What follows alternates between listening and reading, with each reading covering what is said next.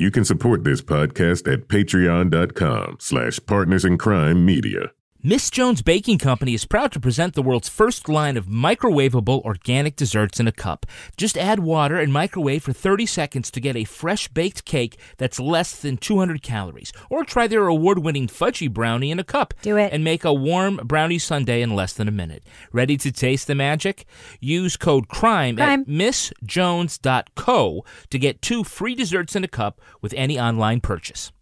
Hey, Kevin. Yes, Rebecca. Wouldn't you suggest that our listeners subscribe to Stitcher Premium? I would Why? for many reasons. Why? Well, let's see. You can get our exclusive Stitcher Premium podcast, Married with Podcast. Mm-hmm. You can get episodes of These Are Their Stories, the Law and Order podcast, a week early and commercial free. Mm-hmm. Plus, you'll have access to a ton of exclusive podcasts from all of your best and favorite podcasters. Comedy Bang Bang has one, and Mm-hmm. Katie Couric. Yeah, there's just like a lot of great stuff. It's it that you just can't get anywhere else. You can't just you know go online and find these things. You have to be a member. That's right. So go to stitcherpremium.com slash Crime. and use the code crime. Crime. And you can get a free month of Stitcher Premium. You can check out our exclusive Stitcher Premium show, Married with Podcast, and get a whole lot of other Stitcher Premium content. Once again, go to stitcherpremium.com slash crime and use the code crime Crime. at checkout.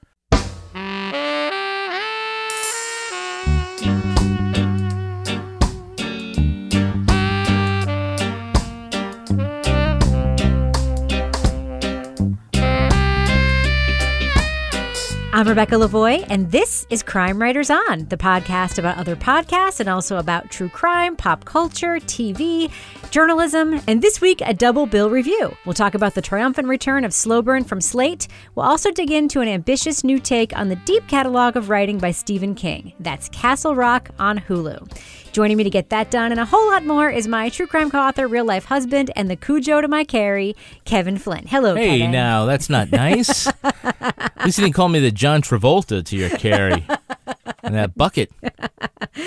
Also with us is true crime author, journalist, former defense investigator, licensed private investigator, and certified cat lady, Laura Bricker. Hello, Laura. Hello. Uh, speaking of Stephen King, I received word late last night he finally found a home. Yay! So oh, that's the exciting. cat. That's it is The very cat. exciting. Yep, Congratulations, Stephen King the cat. He had more in common with his namesake than I can tell you. You mean big balls? No, he's No, he liked to attack other cats. Oh. Yeah. Cat's eye. So he was like that Yeah. cat from Pet Sematary. That they he was. Sometimes Yeah. dead is he, better. He tried to go through some screens to get at another cat, and I was like, oh, that's not good. That's not good, Stephen.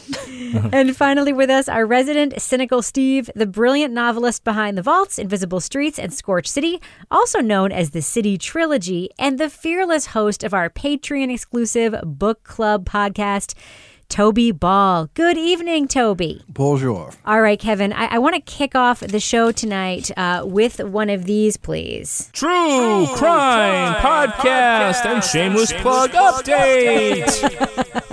All right, full transparency. And those of you who are listening who are in our Facebook discussion group uh, saw a post about this a few days ago. Um, you may remember that about a year to a year and a half ago, it was about a year ago, uh, one of my colleagues from New Hampshire Public Radio, Jason Moon, was our guest on the podcast. And he talked about a famous unsolved case here in New Hampshire called the Bear Brook Murders, in which uh, two sets of two bodies were discovered in two barrels in the woods 15 years apart. One barrel was discovered in 1985 and the other one discovered in the year 2000 approximately. And um, there had been a huge break in the case using some new forensic science.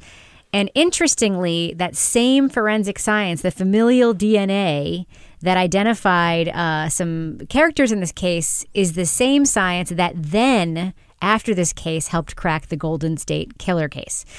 The reason I bring this up is because at the time we said that Jason was working on a podcast about this story, and that podcast is about to be born. So I am asking you, Crime Writers on listeners, go to your favorite podcast app. If it's Apple, please do that because then we'll get credit for the uh, the uh, ratings and review situation. Uh, look for the trailer for the podcast Bear Brook. Download it and subscribe For Um, free. it, I promise the podcast will be good, but also you'll be doing me a huge uh, favor because it's a shameless plug, a place that I work during the day, and I'm not personally working on this podcast too much. I'm part of the editing team, but um, I, man, it would really be cool if the Crime Writers on crowd came A- out. Any good people on that podcast? uh, on episode two, there might be a voice you recognize. Is it the biggest, most famous cold case in New Hampshire, the Pocket case? I, I think up until yours. That's right. My very own podcast and real life husband Kevin Flynn makes an appearance on Bear Brook Yes. Well, at least in the rough cut. in a rough cut. Let's let's hope you make the final cut, shall we? Uh, every time it gets a little less, little less, little less. All right, um, Kevin. Now that we've gone through the shameless plug part of the show, can you please read this for me? True, Crime, Podcast, Update. All right, Kevin. So there's a new development in the ongoing case of Ian Bailey and Sophie Toscan du Plantier. That, of course, is the suspect and the victim from the podcast we reviewed when it came out called West Cork. Uh, Irish authorities have issued a new report on the case. What does it say? Oh, this is a report that came from the ombudsman of the Garda, that's the police department in Ireland, and they were looking at a lot of the mistakes that were made in the investigation. There's evidence that has kind of just gone missing, like the um, like the gate, the, the you know the bloody gate where the body was found. Like the actual physical the gate? phys- yeah, it wasn't preserved. It, you know, it was taken in, and nobody knows where It's it like is that now. piece of the wall in the RFK case. Right, right. and you'll remember there were a couple episodes that talked about the missteps of the police. And Ian Bailey, who is the main suspect, accused the Garda of corruption and trying Yeah. to frame him. So the Garda's ombudsman uh, did an investigation and issued a report basically blaming a lack of administration and management on these problems and not corruption, not uh, police misconduct, um, not any sort of other nefarious means, just basically being incompetent as opposed to being evil. Now, it, it's sort of a, a win and a loss for Ian Bailey, who is still like, you know, trying to win his good name back in Ireland. It, could have been more of a vindication because, you know, they have been accusing the Garda of corruption and trying to frame him. Uh, but it didn't go that far. It didn't. Uh, put any shed any more light on on Bailey's innocence or guilt. But that was the report. Now, meantime, as you know, that they are still going to be having a trial in France about this, and he's going to face trial there. Uh, but whatever happened as far as like any police misconduct by the Irish, uh, that is not likely to be entered into evidence in the French proceedings for Right. how, forever they run it. Right. I don't think Ian Bailey's ever going to win his uh, quote unquote good name back in Ireland. No. no, but there were. Remember, there was these civil cases, Right. Too, where and he he sued, and the government, the police department, got to countersue, right. and and he ended up losing. Right. You know, Don't you remember, Laura, we, we talked about West Cork? We kept getting all those tweets, people saying that Ian Bailey is like the O.J. Simpson of Ireland. Yes. Yeah. He's that. I don't know. I mean, he's kind of a creepy guy, but um, seems like this is dragging on and on. Um, so it, it is. It's uh, Groundhog Day here a little bit. He's doing a good job keeping it in the papers, I guess, as, as far yeah. as like. well, you know, he does have that background. It's true. It's true. can Uh, we mention anything about Audible because. This was, you know, probably the best thing that came out of Audible's podcast. I don't know about West Cork. that. I mean, they also had. Uh, It was Ponzi Supernova, yeah, but but, they also had the um, the podcast Esther Perel podcast. They've had some very successful shows from All right. that of all. Yeah, this I is the only this true was the crime best one. podcast that they did. Yeah, and that uh, Yeah. podcast division now is gone. I mean, we're not going to Explain. Uh, uh, That's nuts. There was a news report a couple weeks ago that, uh, and it was a fleeting news report that a few inside industry people caught up uh, on, uh, especially me. It kind of perked my ears up that the entire staff of Audible's podcast division was let go and it was issued on a Friday afternoon. I am Facebook and Twitter buddies with a bunch of people who work there. I know some of them, and they weren't saying anything, which tells me it was a very corporate affair. But who knows if they're even going to be doing original content for the podcast um, world anymore? They're going to, I think, doubling down on their audiobook market and maybe not making these investments. Um, my favorite podcast journalist, Nick Quah, who is the only person that I know of who regularly reports on the podcast business did a really great piece about this, which was published in Nieman. We can post a link to that on our website, but um, it kind of tells the story of the stuff leading up to this, and that Audible is maybe no more going to be making uh, new podcast content, which is a shame. So, Toby, Amazon, profitable. Audible, profitable. Audible podcast division, who knows? Yeah. But apparently they couldn't carry the weight, so they just had to get rid of them. If only they'd had Toby's Amazon list, they know, might have huh? survived. They might have survived. I know. Just Shot thinking. themselves in the foot. Yeah. Kevin, can you please read another one of these for me? True, crime, podcast, update. I just want to mention briefly. Now, Toby, I know that you've been more responsive to this than the rest of us. We have been getting a heck of a lot of emails, tweets, and Facebook posts encouraging us to pick back up the threads of a podcast we reviewed a few months ago from Australia called The Teacher's Pet. Uh, it's the number one podcast in the news and politics section on Apple Podcasts right now. So I know a lot of people are listening to it. I know it's very popular in Australia. And I just want to say, I do hear you, listeners. But when you start your tweets and emails with, Rebecca, I know you're going to hate the way this is edited and put together, but I really think you should give another listen. Not really selling it. What do you think, Toby? Have you, have you been convinced by all the um, pleas that we have gotten to pick back up Teacher's Pet? I, you know, I'm about to spend 13 hours in a car. Mm-hmm. So I may dedicate like two or three of those to catching up and seeing what's going on. I, I thought it was fine. I think when we reviewed it, you know, I think I was kind of on the fence, and it kind of surprises me that it's become so popular. So I guess I, you know, I'm a little bit interested to see why. What about you, Laura? Are you curious? Um, not that curious. I don't know. We have gotten a lot of tweets about it, but I'm like, that's going to be a lot of effort to catch up on that. Right. And I remember that it was kind of slow in the beginning, and there were some parts where I was like, it kind of dragged. But maybe it sounds like maybe there's been some new developments as a result of the podcast or something. It's I mean people have been posting all over about this, so maybe I'll listen to a few more. I did just start listening to the Natalie Wood podcast, so I might finish that before I go back to Teacher's Pet. All right. we'll see. We'll have to talk about that one offline and you can tell me what you think. Um, all right. One more little weird crime story I just want to highlight this week. Laura, uh, maybe you can tell us a little bit about it because I know it caught my attention and, and we were, you know, kind of Facebooking about it. Yes. Uh, and we're going to be talking about Stephen King in a couple minutes. Let's talk about what the hay is going on with his son, Joe Hill. Want to fill us in? Joe Hill. Um, I actually saw him driving down the road today. He lives in my town, so that's why anytime he's in the news, I sort of like, oh, what's Joe Hill doing now? So the, the story is that Joe Hill thinks he has found a clue in, in an old cold case from 1974 on Cape Cod, um, and a woman that was killed, and she's only known as the Lady in the Dunes.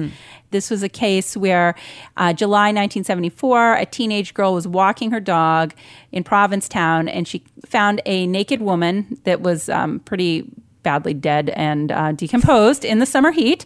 They they Badly didn't know. dead. I'm sorry, that cracked me up. Sorry, I know. I was like looking. I was like, yeah, she's yeah. Um, She's real dead. she was she was definitely dead. And I'm making light of Um, it, but she was definitely dead. She's Really? not merely dead. She's really, most sincerely dead. Yes. Yeah.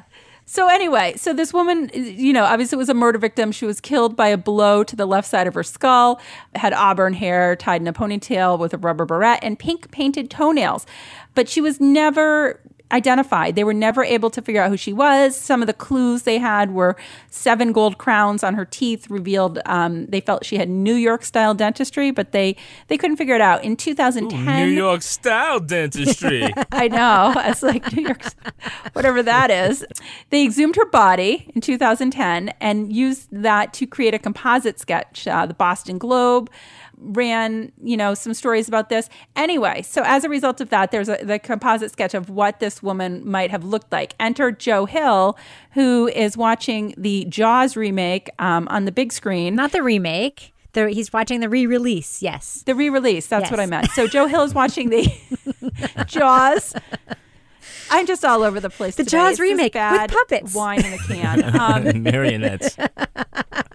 and he sees a woman that's an extra in the movie and is like, "Holy shit, that looks just like the artist rendering of the Lady of the Dunes." So he first, you know, put down this sort of theory he had that maybe this woman that was an extra in the movie might be the woman that was murdered on his Tumblr page back in 2015. And, you know, since then had talked to some people that worked in law enforcement that, you know, were like, hey, it's not totally crazy. There might be something to it. No, not totally. Um, Well, she was in the area at the time Jaws was being filmed. Right? Yes. Yeah. Yes. So Jaws was being filmed at the same time that this woman was, you know, same year, same time. But apparently everybody in Cape Cod was an extra in this movie Right. from what I've read. So anyway, so it's been all over the news over the last week and um going to be curious to see what comes of it. Yeah. I think it's really interesting. I think it's really fun that it's gotten so much press. And I love the way Joe Hill, first of all, I do love Joe Hill's writing, but I, I love the way he wrote this blog because he basically the entire time is like, you're going to think I'm fucking crazy. Uh, yes, put on your tinfoil hats and buckle up for a ride to Crazy Town. right. right. He's not, he's not like Payne Lindseying this. Like, he's just like, I know this is nuts. I, I know this is like not cool, but look at it. Like, I, apparently she's wearing the kerchief in the shot from Jaws. It looks similar to the kerchief that was found with the body. And, you know, he was able to correlate that. Where was it? Wasn't Jaws filmed on Martha's Vineyard? Or in a, a Oh, I- Nantucket or something. I forget what part of But Cape like the Cod, but ferry, yeah. it was all those like ferry trips, and then Yeah. apparently it was a ferry. Some people, all a bunch of people getting on the ferry. Yes, here it is. so- A third of the way through the film, which was filmed in the summer of 1974, a ferry disembarks at Martha's Vineyard. Yep. And in the crowd is a woman wearing jeans and a blue bandana. Yeah. Well, that's something we're certainly going to keep following. Um, we've run into Joe Hill a couple times. Remember when we chased him around that record store? Yeah, you got a nice photo of him ignoring me. Well, I chased him down the road today and I was like, hey, we have the same kind of car. Is he ever in line in front of you waiting for the white chocolate raspberry scone at your favorite store? No, well, I have to tell you, my Joe Hill story is that you know when he first started writing, obviously that's he go, Joe Hill. He wanted to earn his name by his own writing, not because he was Stephen King's Which, son. by the way, it's difficult because he like it could be id- Stephen gets an identical twin Yes. separated by Yeah. like 30 so he had a pen name, and there was a certain restaurant and bar that I used to frequent a lot in town, and I kept seeing this guy come in. and God, that guy kind of looks like Stephen King, and someone's like. That's Stephen King's son. And I was like, oh, but they're like, but he likes to, you know, kind of keep his anonymity, blah, blah, blah, blah, blah. Well, anyway, I, for the only time in my life, kept my mouth shut, and the Associated Press were the ones that outed him as like living in New Hampshire and being Stephen King's son. And if you saw him, I mean, you could you barely need to know what Stephen King looks like to look at him and know that he's Stephen King's son. It's really pretty incredible. All right. Well, uh, Laura, you stay on the Joe Hill case. We will follow you there because I'm all I'm about the it. tinfoil hat conspiracy theory. Yeah. Um, but let's move on to our first review of the evening. Let's talk about Castle Rock. The streaming network that brought us The Handmaid's Tale, the feel bad hit of the spring, brings us a new series that's shaking up our summers. Castle Rock is the uber creepy tale of an unidentified inmate discovered in an abandoned part of the old prison in Castle Rock, and of the lawyer with a haunted past returning to his hometown in Maine where evil lurks. We got no records of you. How'd you get inside this prison? Who put you down that hole?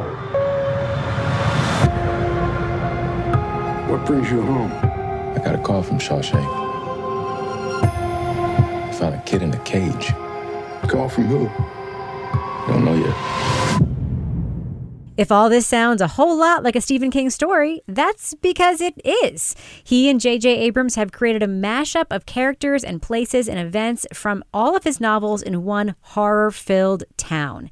We will be talking about plot points for Castle Rock, so if you want to remain spoiler free, you can jump to the time code in our show notes just to get our thumbs up or thumbs down review. First question for you, panel. I, I don't know how um, familiar you all are with the Stephen King universe, but do you think that one needs to be a fan of Stephen King and his writing to enjoy the show? Toby, what do you think? No. I, I don't have a problem with Stephen King. I just haven't read very much of him. Yeah.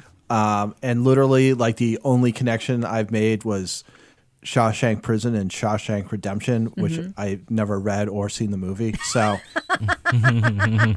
so basically, coming from no knowledge whatsoever, I'm still enjoying it. So I think you're fine. All right, I'm going to pause the podcast for a second, Toby, to tell you that you are the only the second adult that I've met in the last 15 or so years that admits or has told me that they have never seen The Shawshank Redemption. The first adult was my true crime co author and real life husband, Kevin Flynn.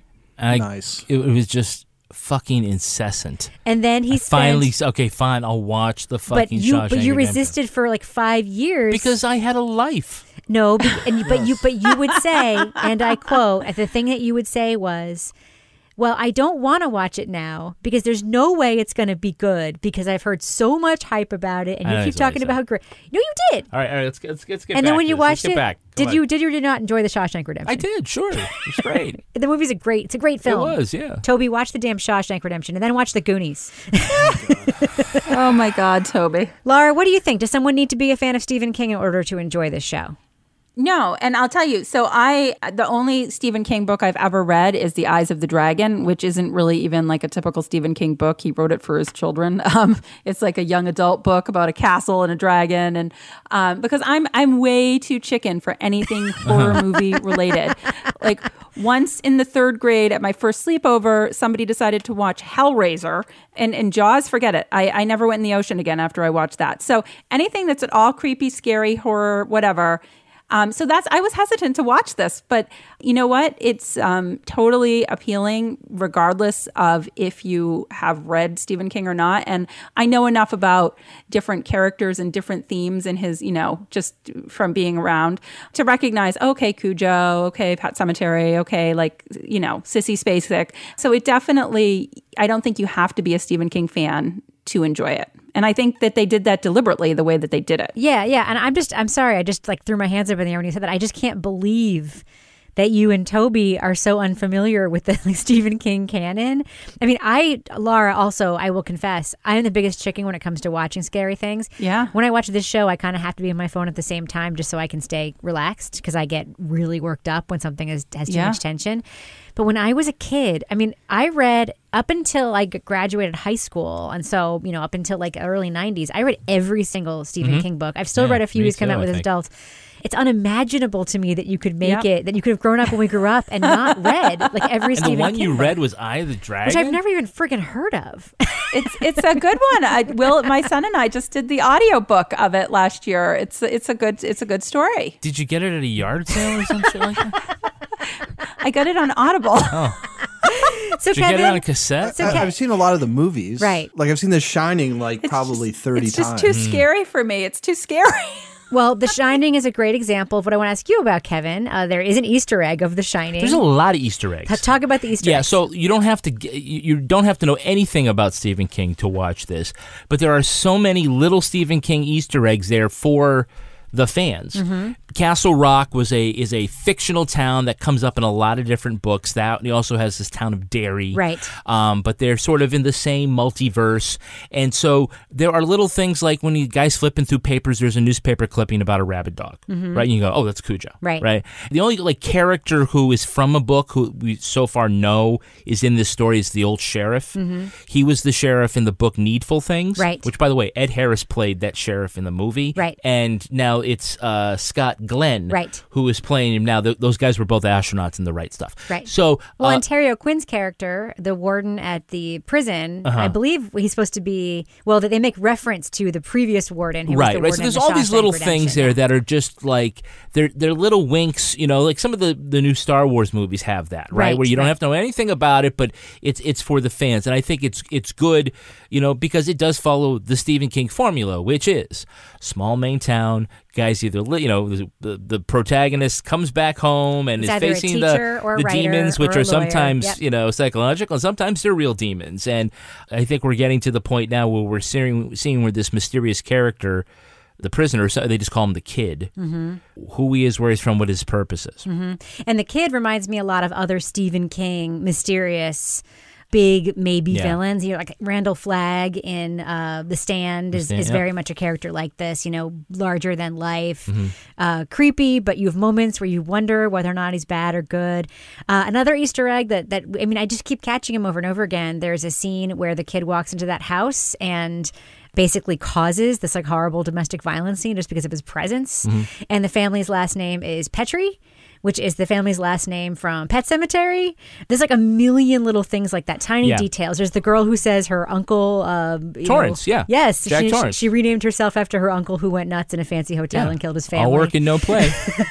but is is sort of the the thing that could happen for the you guys who obviously know all of these references is you're expecting this to all tie together in some way and they're just sort of thrown in there as sort of these little nuggets to kind of keep you interested but they're not actually going to connect They they're- may or may not, They- yeah. They, may not. Yeah. it's like walking through Disney World. yeah But they but they could also be distracting. I mean, I think one of the things that Star Wars does very badly, especially, you know, in the newer films, is they put all these things in for the fans to be like, "Oh, ooh." And as as somebody who's familiar with the films Oh, but isn't Han as Solo. Exactly. It's it, it's distracting and Ah, stupid. Like it like they do they overdo it. Uh-huh. And I think in this show it's done very cleverly Mm-hmm. because you're sort of, you know, it definitely keeps you in.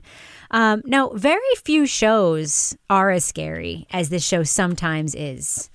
Uh, Kevin, why do TV shows? Why are they so afraid to go there and actually be really Why are they afraid to go there? I don't think a lot of them can. Like I, I thought when I saw the X Files season four of the X Files was scary, Mm-hmm. and I thought I've never seen a show like do this. Yeah. like you know, it'd be dramatic or be funny or romantic, but like to be horror and scare you and get make you uncomfortable. I don't because I think people, I think networks think that people want they don't want to be challenged like that. They want to be entertained Would be included.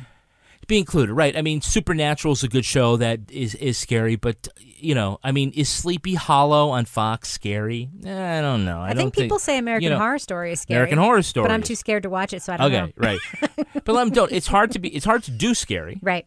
Without a lot of cheap jump cuts. But I just, uh, I think that it's a. It certainly is an acquired taste, and for those of us who appreciate it, this is. I think Castle Rock is a good example. Now, Toby, you are um, really good at talking about the way stories should and shouldn't be structured and the different sort of textural layers in stories. One of the things that's interesting to me about the show is that there are those jump scares, and there's also a lot of slowly building tension, at least to me. What do you think about that combination of creepiness? And the mystery and the slow burn and and the frights. Do you think that they're like hitting a successful place here? Uh, yeah, I, I think I do. The show is super smooth. Like, I think it's just really well written, really well acted, really well directed. And this is, I guess, this is kind of a thing that's in. I don't watch a whole lot of horror movies, but like I think good ones, which is that you, like, you're not really sure what is going to be horrifying about it mm-hmm. until quite a ways into it. Like you get like little hints and you know there's something going on with this kid. But really the mysteries that are at the beginning are more about the protagonists, particularly the African American lawyer who like disappeared with his father and his and you know it's it's unclear what happened when they both sort of showed up later. So yeah, I mean I think I think they do a good job of kind of weaving a few different personal narratives going on while in the background you kind of understand that something's going to happen and you kind of know who's going to be involved but not really the the what or the why. There are some really scary little tableau scenes in the show. yeah I mean, there's that one scene. Well, first of all, there's the scene where they find the kid, which is one of the scariest things I've seen on television, like ever. Um, there's obviously the opening scene of uh, Terry O'Quinn's suicide, which is gruesome, but in, but tastefully gruesome, right? Um, and Laura, there is that weird fucking scene with those kids doing the mock trial wearing super scary That's masks. so weird. That's exactly the one I was going to mention. That scene freaked me the fuck out. I was like, "What the hell is going on here?" Like, and then he's like, "Yeah, it's me. Don't give up my act for the kids." And I'm like, "Oh, now he's just a drug dealer." It looked like they were about to sacrifice somebody. Yeah, yeah. It was that was that was really creepy scene. It was, but then they're mixing up scenes like that with some very compelling and like interesting characters, characters of a type I haven't seen really like put together in a story before. We obviously have the death row lawyer, Henry Deaver. We have his childhood friend Molly, who obviously plays an important role in his past and is kind of psychic and is just so well acted and so well cast. Um, and you know, you have just this like intro. Sissy Spacek, you know, cast as mm-hmm. Henry Deaver's white mom, which is like okay, and she has dementia. It's a very interesting cast and a very interesting you know, sort of combination just of, of people in the story, don't you think? Yeah, I, I think that's what if you know for me about this this show is so fascinating is that there's all these characters that have what you can tell are really interesting backstories that are just slowly being revealed. Like, you, you know, there's some sort of connection between Henry Deaver and his friend, the psychic, where she is somehow linked to him for some reason. There's some link to her possibly in his father's death. Uh, so there's a lot of, well, I think, but, but then you're like, well, is that, you know, her doing that? Is Right. that her channeling him? Oh. Was he channeling the devil before the kid in the cage was channeling the devil? I mean, there's all these like mysteries surrounding the people that are involved. And I think for me, that's what's, and, but they're, you know, this isn't just like a, a normal backstory of somebody in a show or somebody in a book. I mean, everyone has these really bizarre, twisted, creepy backstories. And I can't wait to see how they all end up being tied together because I feel like there's definitely some connection and that that's i think what you're being led to believe. There's some connection between all of these people. I love the psychic with her sunglasses and she has to wear the sunglasses all the time and you know reminds me of little kids when they used to be afraid to go out and they'd be like just wear your sunglasses no one can see you you but, know But but she's also like a community development uh, Yeah. organizer who wants to revitalize the main street of friggin' Castle i liked Rock, her, li- Maine. her little diorama That's right. Uh, Toby, what, what do you think of the characters in the show and, and the way they mix together? for the most part, I like them. I think, like, I think making Molly a, a psychic was a mistake. It seems like a way of making the plot kind of move along in certain instances, especially when she, you know, she kind of intuits that there's something terrible with the kid, and it seems like a narrative device when nobody else is sort of like you've got this one sort of bad supernatural being in the kid, and then there's nothing, there's nobody else. Although Sissy Spacek has feelings about things, I guess. Hmm. So I, I thought that was kind of a misstep. I don't hmm. know why they did that. Well, Henry Deaver also hears things, right? I mean, we also have his Yeah. like whatever he got the brain scan situation for. I don't know. There's just some weird stuff that, like, they bring that guy out of prison, who they have no idea like who he is or what he did or anything. It's like, oh well, why, why does he just stay on a mattress in my office? Hmm. but I won't. I won't leave a note for anybody when they come in. Like, there's some guy who just got out of prison for what, like, we have no idea why he was in there, and he's upstairs.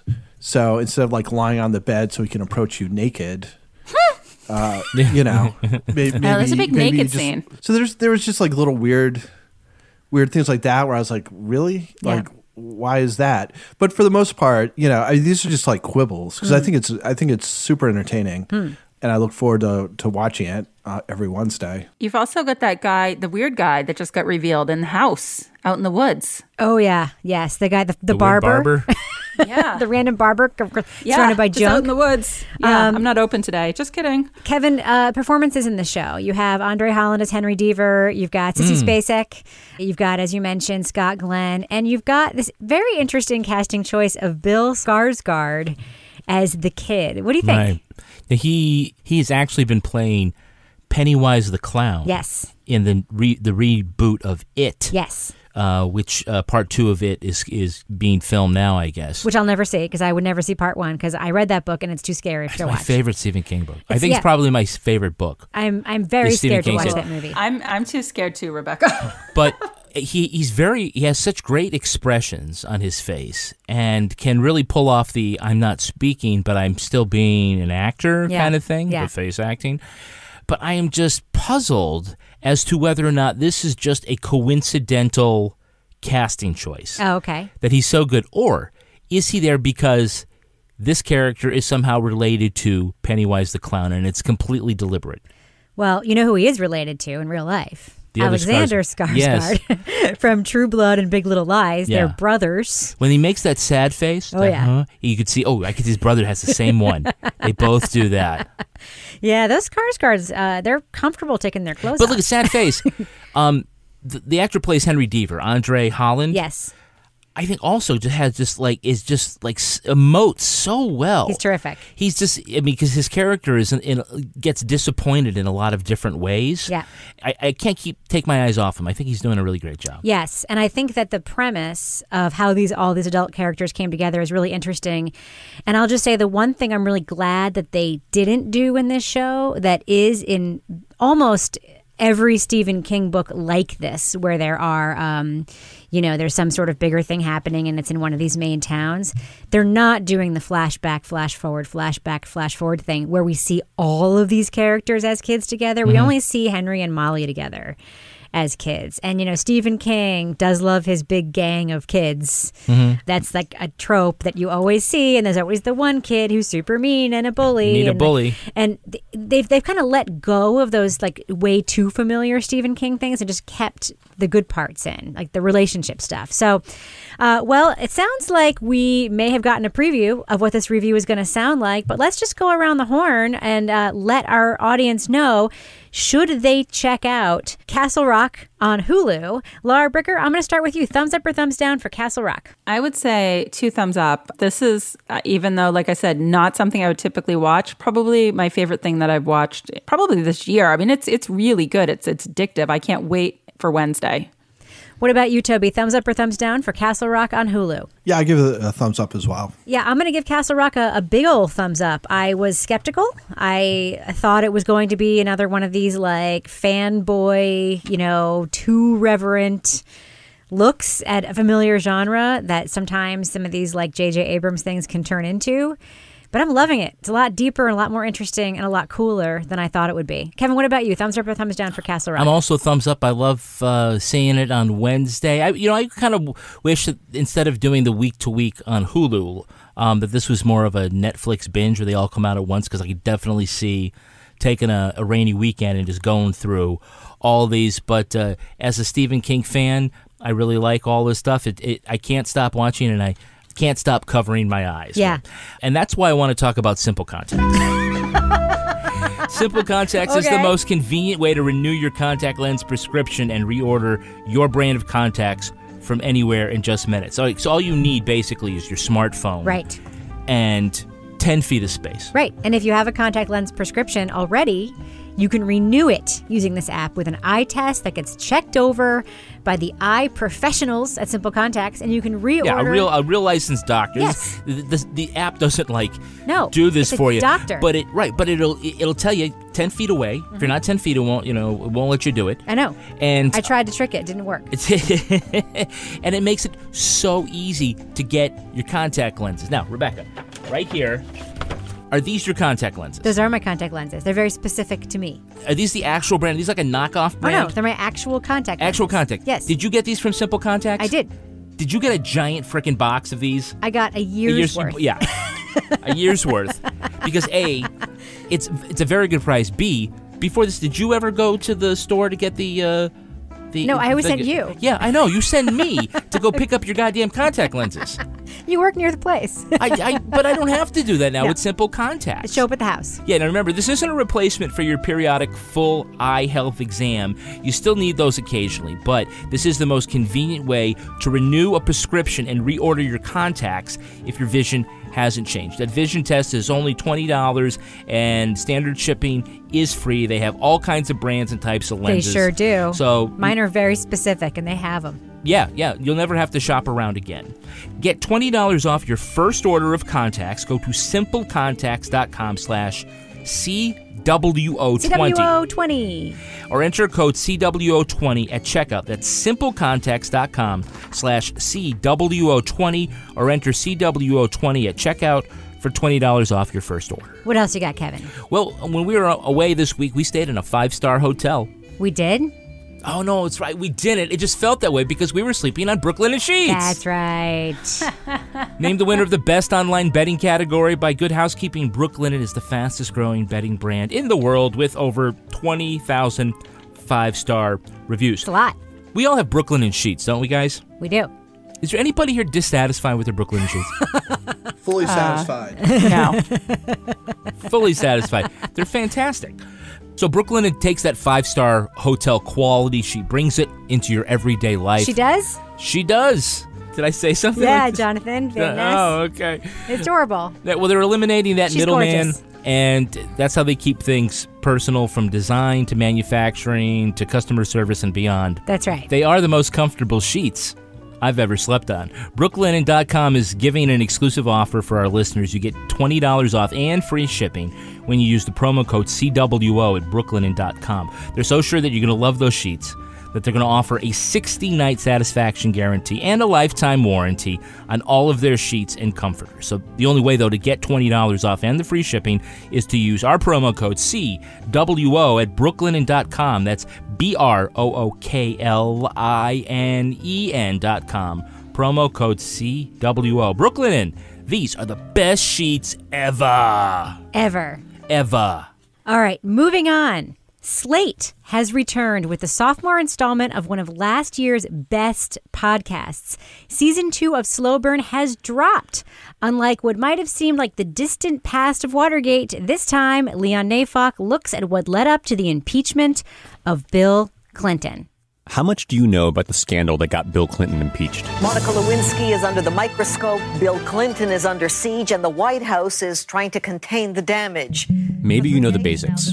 That Clinton's presidency came to a screeching halt amid a storm of accusations involving sex, power, and partisan warfare. But if you're like most people, you only have a grasp on the vague outlines of what happened.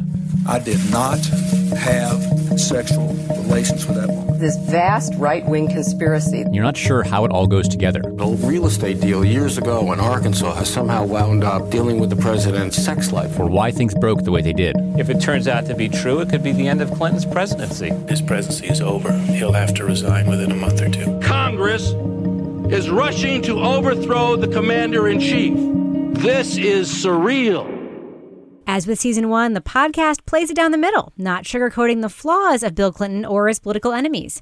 Instead, it tells the story of the building crisis and how it affected the lives of the scandal's supporting characters, and perhaps gives us some insight into things that we didn't know about the impeachment saga. Although you do know how this one turns out, we're going to be giving spoilers on episodes one and two. If you want to skip our conversation with spoilers, just jump to the time code provided in the show notes to get our thumbs up or thumbs down review of Slow Burn Season 2. First of all, thanks to the folks at Slate for giving us preview episodes of this podcast because we knew we wanted to review it. Yep. And uh, technically, as we're taping this, episode two hasn't dropped yet, but it will have dropped by the time it comes out. Uh, let's just talk about the production of this podcast. I think that audio mixing wise, audio quality wise, levels wise, smoothness wise, Slow Burn is, for me, one of the best produced shows, simple, straightforward, we've listened to on this podcast. Do you agree? Yes. Do you think that uh, Leon's use of interview tape is effective? He sort of weaves like these historical characters in, but he talks to some in real life. He uses some tape of others, kind of goes back in time. Do you think that's a good mix to sort of give the context, but also bring us into the now? Yes. Okay. Is this, is this how you would answer if you'd been Monica Lewinsky in that hotel room? Yes. All right. Now, Toby, uh, the podcast promises that the Clinton impeachment saga was way crazier than we remember. Um, do we need to hear that? Or do you think that people our age remember it being pretty freaking crazy? I remember it being pretty freaking crazy. so the thing is, is that it's a it's a long, and I, they kind of get into that a little bit in the first couple episodes. I mean, it's a long story. Like by the time they get to Monica Lewinsky, they've gone through a lot of stuff because it starts off, and I think it was episode two. They they talk about the Whitewater quote unquote scandal, which is what kind of forced Clinton's hand to get an independent uh, counsel to look into it. And so it starts there, and it just it there were so many steps along the way, and so many sort of bizarre characters who were involved. You know, it started off with the first guy, Robert Fiske. Is that Mhm. right? Yep, Yep. Fiske, yep. And then goes to Kenneth Starr, and they really just had free reign to like just follow wherever you know the whim took them. Right. It wasn't like the the Mueller investigation, which has been really narrowed to some specific things, right? Right. Yeah. It was just, uh, you know, because the whole Monica Lewinsky thing, I mean, that, you know, it has absolutely nothing to do with Whitewater, which is where the thing started. Right. So, yeah, my memory is that it was, it was pretty freaking crazy. I guess Leon Neyfakh was 11 when it happened or something. So maybe it didn't seem that crazy. Now, let's talk about episode one. We get this take on the FBI's and the special investigators for the special prosecutorial team trying to put the what is the word the brace The brace. on Monica Lewinsky. It goes through her being set up by her non-friend Linda Tripp, who I think Neyfakh very just pointedly points out is the villain in in this story, um, and uh, how she was then taken to this hotel room. How then they were waiting for a really long time for her mom to arrive, so they went to the mall. Um, Laura, I came home from listening to episode one. I walked my dogs in the morning and listened, and I told Kevin, I woke him up to tell him I had my Brichter scale moment listening to episode one of this podcast. Oh, good. I was yelling into my non listening headphones, and I was saying, Ask for a lawyer, Monica. But mostly I was yelling at the way these men were treating this very young woman. What did you think about Yes. this story and the way they treated Monica? Uh, you know, what I took away from this, I guess I didn't realize at the time that this was all unfolding how badly she was treated by the authorities and how I felt like they really tried to take advantage of her. You know, she's young. She's, I mean, yes, you know, she's not that young. She was older than I recall. I, I feel like I thought she was younger than she was at the time. She was 24, which is pretty young. Yep. Pretty young, but just, you know, the way that they really just were on her, they kept her in the room, I mean, hours and hours in the room. And then finally, like, this is what, what struck me as her being just young and somewhat naive. She doesn't ask for a lawyer, she asks for her mother. Yeah. My takeaway was like, this poor girl. And I think I said this to Ken after I listened to it. I'm like, she's basically been like slut shamed, you know, continuously since this happened. And what was she going to do? Yeah. So I, I didn't have as big a Brichter scale moment, but I'm glad that the uh, phenomenon is spreading, Rebecca. Yeah. Now, there was a comment on our Facebook page, people discussing this podcast, and it kind of gets to something I want to talk about because Kevin, you were you put the bullet point on the script like, does Neyfakh let Monica off too easy? What do you think about that? Before I um have a Brichter scale moment, I, I don't know. um, I say he goes easy on her. You know, I mean, I think that he definitely makes the case that she had been victimized, that she had been vilified, uh, both at the time and by history. You know, but you know, certainly seeing that he uh, has an unsentimental view of all the other characters in it. Um, he so far, and I mean, Monica Lewinsky's going to come back, but he so far has kind of let her uh, go uh, unscathed from that. Well, I just wonder if this was put out like a year ago before the whole Me Too movement, whether the attitude would be somewhat different. And, I, and I think it's appropriate the way he's addressing her because this is one of the things that, like, I didn't completely forget about it, but I had to remember, like, how just like out of bounds, especially older men were in talking about her when this was going on. And I, I, you know, I put on social media, but like Don Imus would make these jokes about, you know, fat girl jokes about her Mhm. and stuff and, and slut jokes about her. And she was, there's a lot of young people in DC. So she was there when I was there. I left, I left DC in August of 97 and this stuff really hit like January of 98. So I was gone for about five, six months. When I went back to visit, a buddy of mine, we were kind of talking about this stuff, and he was like, "Oh yeah, like I, I met Monica Lewinsky on a at a party right before this whole thing blew up, and you know I talked to her for a couple hours, and she was just like totally normal. It's like any other woman that you know we would hang out with. For for her to understand, like a the whole sort of proximity to the president and him being sort of a, a sleazebag as far as his his uh, relations with women went, and then just the whole thing is that young people in DC have got a lot of access to a lot of stuff.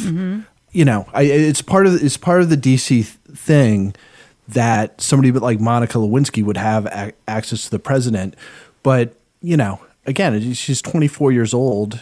She's like more or less just kind of a normal person who just suddenly gets hung up in this thing, which must have seemed to her like a like a bad dream. Right. I, I agree with everything you said, Toby, but I want to add to it because I did see somebody comment on our Facebook page and I did say I would address this. For anyone out there who says that Monica Lewinsky is at fault for this, for having an affair with a married man, someone she knew was married and carrying on clandestinely and yada, yada, yada, I say no, no, no, no, no, no. I agree. The power differential between the President of the United States and a recent college grad who was an intern working at the White House does not make it a 50 50 proposition for this relationship. It just does not.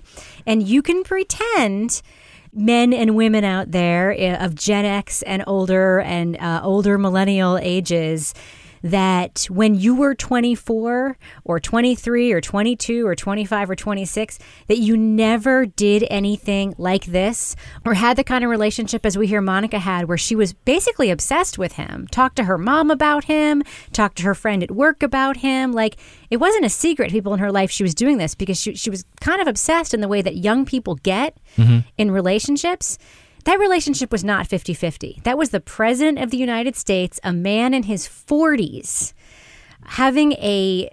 It, can it can almost barely be called consensual relationship when you it's have not, that kind of power yeah, it- differential. yeah, and I don't think at the time that we recognized that dynamic. Yeah. That dynamic is now more recognized in the mainstream um, about you know the boss has more power over you know a subordinate, and Right. here we have the ultimate boss. Yes. and I can't think of anybody who you know would be a you know more lowly employee than an intern. Right. So yeah, I mean, I th- I, th- I think at the time we didn't appreciate that. Well, I did. And I'll tell you, uh, I've always related really well to Monica Lewinsky. She's about the same age as I am. I think she's a year younger than I am. She also has a very big head of hair, which I always related to. uh, she wore that stupid beret. I wore a stupid beret in the 90s as well. I so admired her that uh, you may know, not know this, Kevin, but she had a line of handbags that came out after all this happened. Yep. And she was uh, selling her handbags. My, my, my sister saw her in the Henry Bendel's uh, elevator in New York. And my sister so knew of my admiration and, and being able to relate to Monica Lewinsky that she said to her, Hey, you're Monica Lewinsky. I just want to let you know, my younger sister like has always said she really relates to you. And Monica Lewinsky said to her, I hear that all the time. which is like my favorite, like what you know. And Monica Lewinsky has liked a couple of my tweets, which has been very exciting to me. All right, well let's let's move on and talk a little bit more about the story. Um, episode one does talk about that brace of Lewinsky and and really does unpack the way she was treated. And we have one character, Bruce Udolf, who was one of the prosecutors who was in that room with her who Leon Neyfakh talks to today. And he talks really sensitively about how much he regrets having been involved in this and, you know, what was done to Monica that day. I mean, I went up there fully expecting to investigate the president's involvement or alleged involvement in a real estate deal that had failed.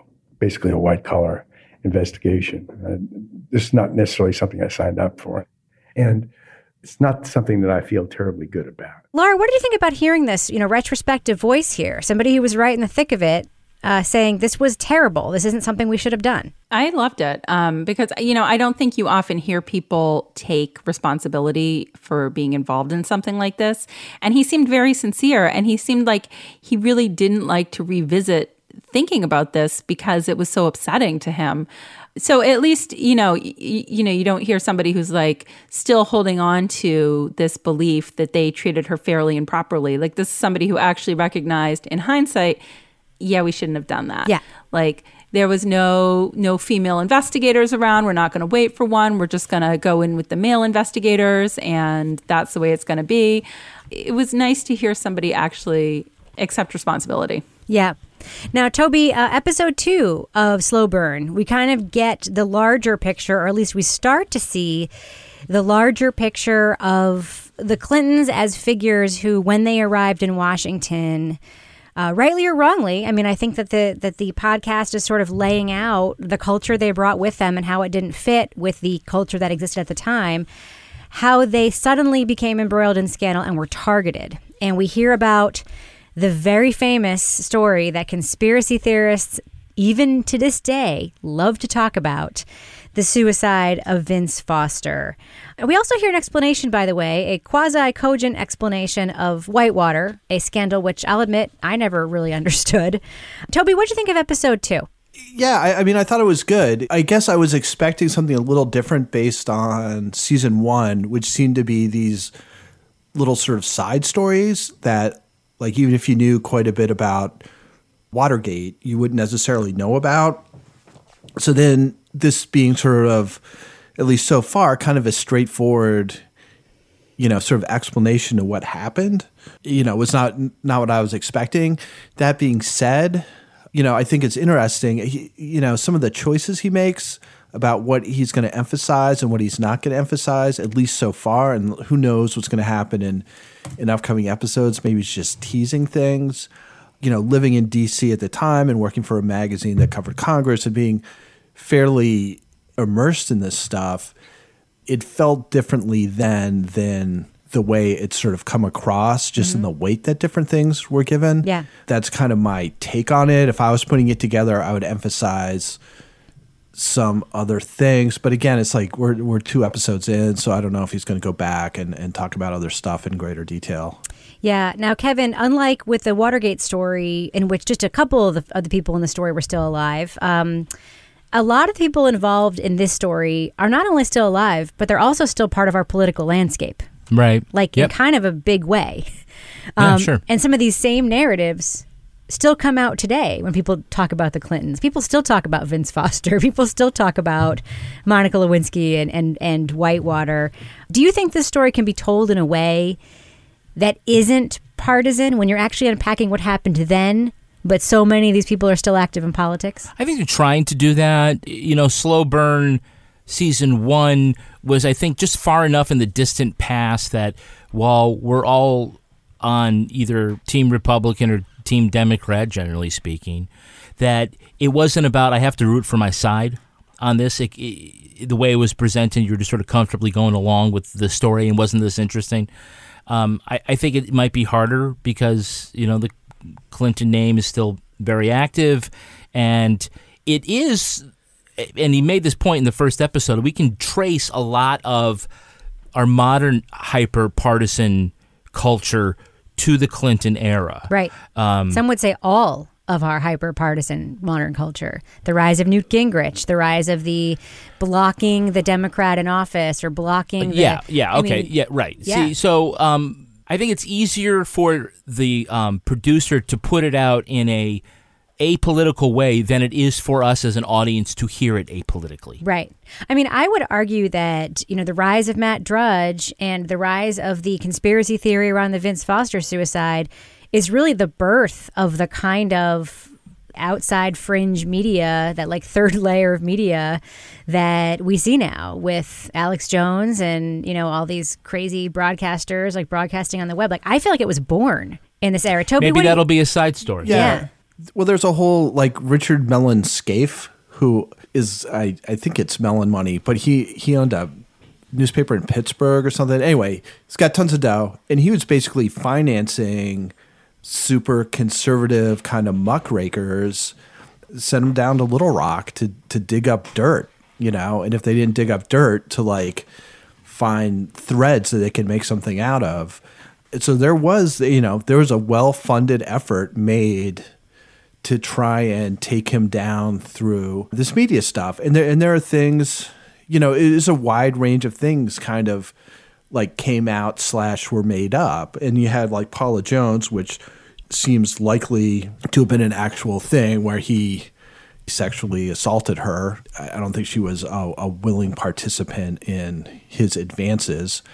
From that to stuff that was obviously like batshit insane, like a list of people who Clinton supposedly had killed or killed himself. Yeah. That was like really, really long stuff about Mena Airport in Arkansas and smuggling drugs. I mean, that, so there was this whole Hillary Clinton was kind of mocked for saying there's this vast right wing conspiracy against us.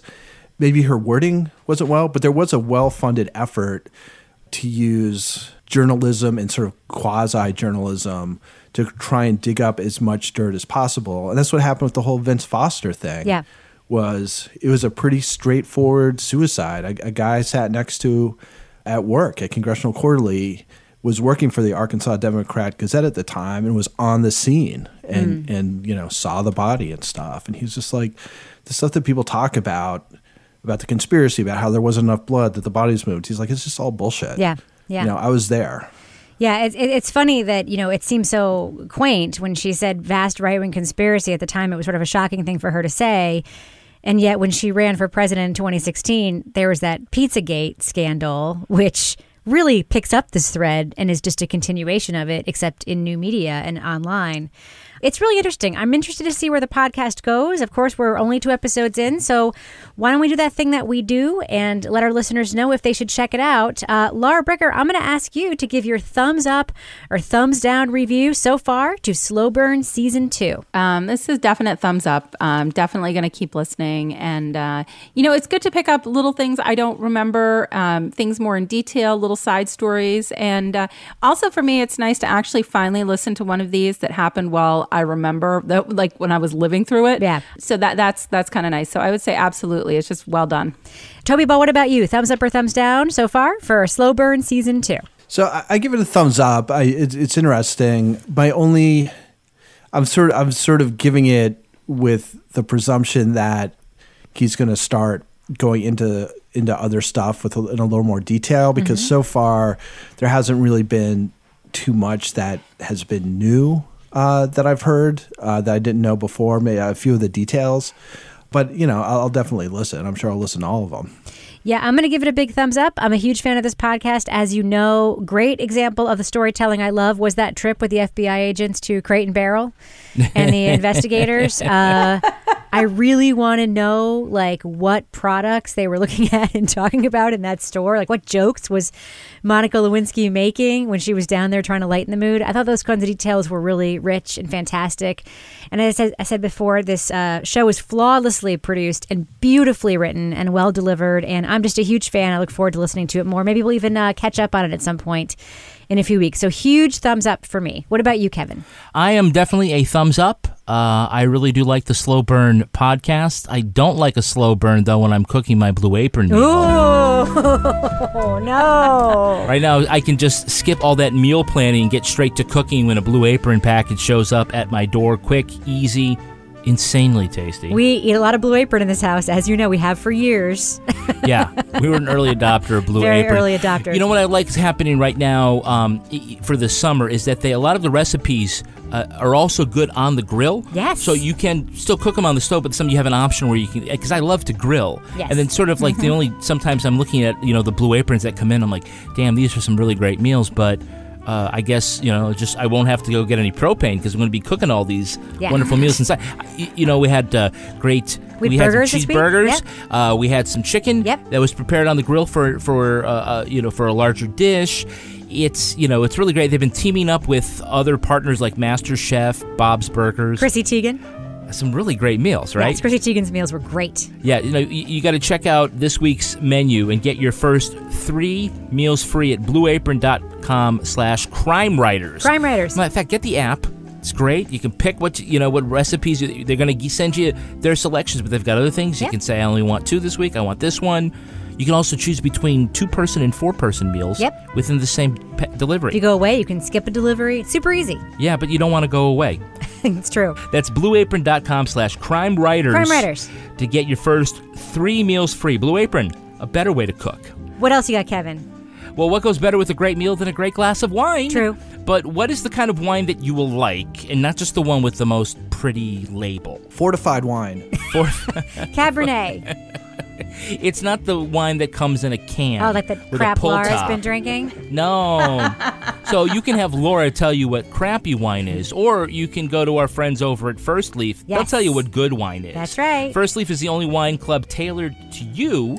So the more you taste and rate, the better they customize your box. It's First- algorithmic. It's algorithmic. it's like math and science for your mouth. That's right. and your glass. And your tongue. At First Leaf, we'll even create a limited time offer introductory three pack of wine based on your flavor profile. It's just easy. Go on, click, click, click to ask a couple questions Yeah. about what you like. Boom. You get some great wine. You tell them which ones you like best. You'll get more wines like It gets that. better and better. Yeah, the best part is you're going to get all three of those first wines for just $5 each. Each of these wines go for like 20 bucks a piece. That's a good deal. With First Leaf, you never have to worry about spending money on a bad bottle of wine because even if on the slight chance you don't like If it's not your favorite. and they guarantee your, your wine and they'll give you your money back. So try First Leaf Wine Club today, where buying great wine is simple. Sign up with our link. And you'll get an exclusive intro offer. It's three bottles of wine for only $15 great deal. plus free shipping. That's not all. If you rate these three wines, you'll get an extra $10 off your next box. Nice. So go to tryfirstleaf.com slash crime. Crime. That's try, T-R-Y, tryfirstleaf.com slash crime. Three bottles of wine for 15 bucks? I know. Can't even get that at the gas station. It's hard. It's like if I couldn't read this, I wouldn't believe my eyes. but it's good wine. What else you got, Kevin? Well, you know, uh, a lot of us have never heard of digital eye strain, but chances are we have experienced it. It's Definitely. things like you get like migraines and dry eyes and, and eye fatigue, and it happens a lot at work because a lot of us are using computers all day long. Or like me, you spontaneously start crying, your eyes just start tearing because you forgot to blink. It happens. What? Looking You at forget the to blink? Looking at the screen, yeah, it's eyes, it's digital oh eye my fatigue. god! All right, Rebecca, here's here's what you need.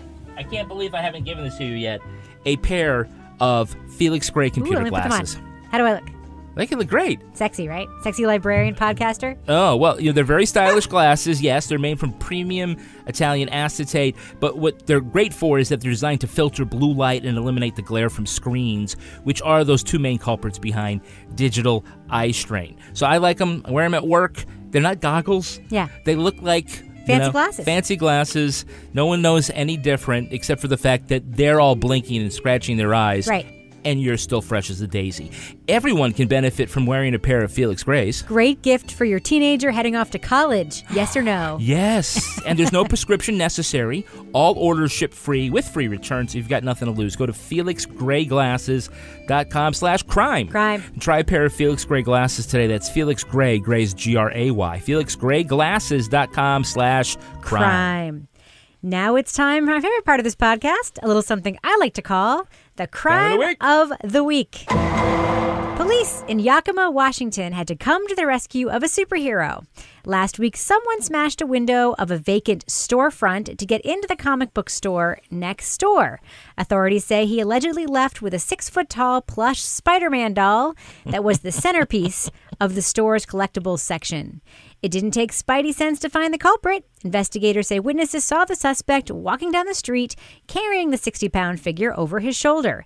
They arrested him at the Brews and Q's bar, where he and the life sized web slinger were drinking together. He was drinking with the with the doll. Yes. Spidey has since been returned to his owner. So, panel, here's my question for you. We should have known that your friendly neighborhood Spider Man made a good drinking buddy, but what does this superhero do when he's had too much to drink? What do you think, Laura Bricker? I think he uh, nets up some women. 'Cause, uh, you know, little sticky uh, spider nets. Oh, I hope those are nets. What Yeah. about you, Toby? What do you think Spider Man does when he's had too much to drink? His spidey sense isn't the only thing that's tingling.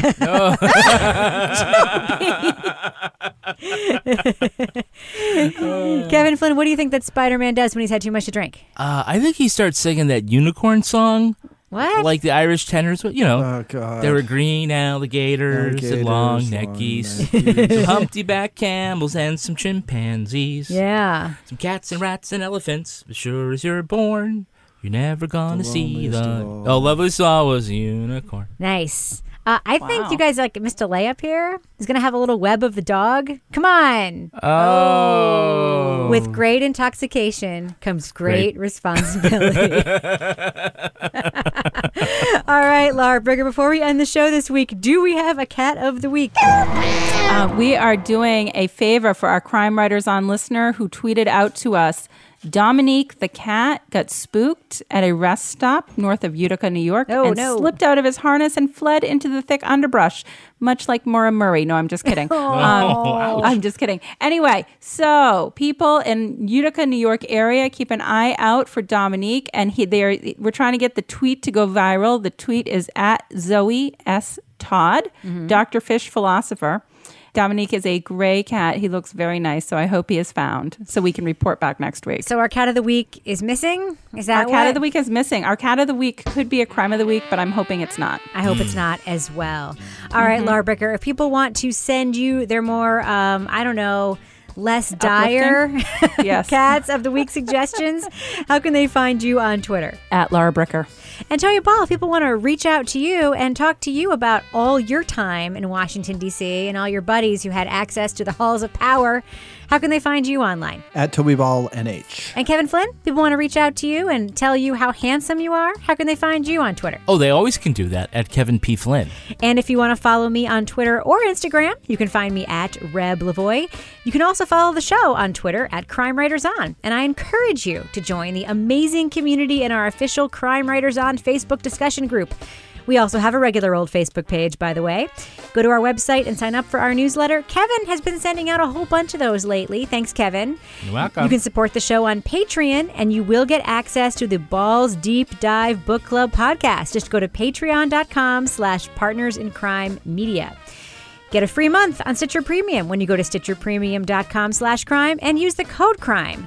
Our theme song was performed by the New York Ska Jazz Ensemble and used with permission. This show is recorded in the Yoga Loft above the Bodega in Bay St. Louis, Mississippi studio, otherwise known as Studio C, the closet in our basement where, lordy, there are tapes. There are tapes. On behalf of all the crime writers, thanks so much for listening. We will catch you Catch you later. later. My tip of the day I don't recommend this new wine that comes in a can like beer. Hmm. it's kind of nasty. Listen, if God meant wine to be in a can, he would have put vineyards in Milwaukee. That's all I got to say. That's true. That's true. I have to retake that sentence. I could hear you yawning loud as day, and you're, we're on the same track. So just do me a favor if you're going to yawn, like put your head that way, okay? All right. All right. That's fine. And this week, a Yawn! Partners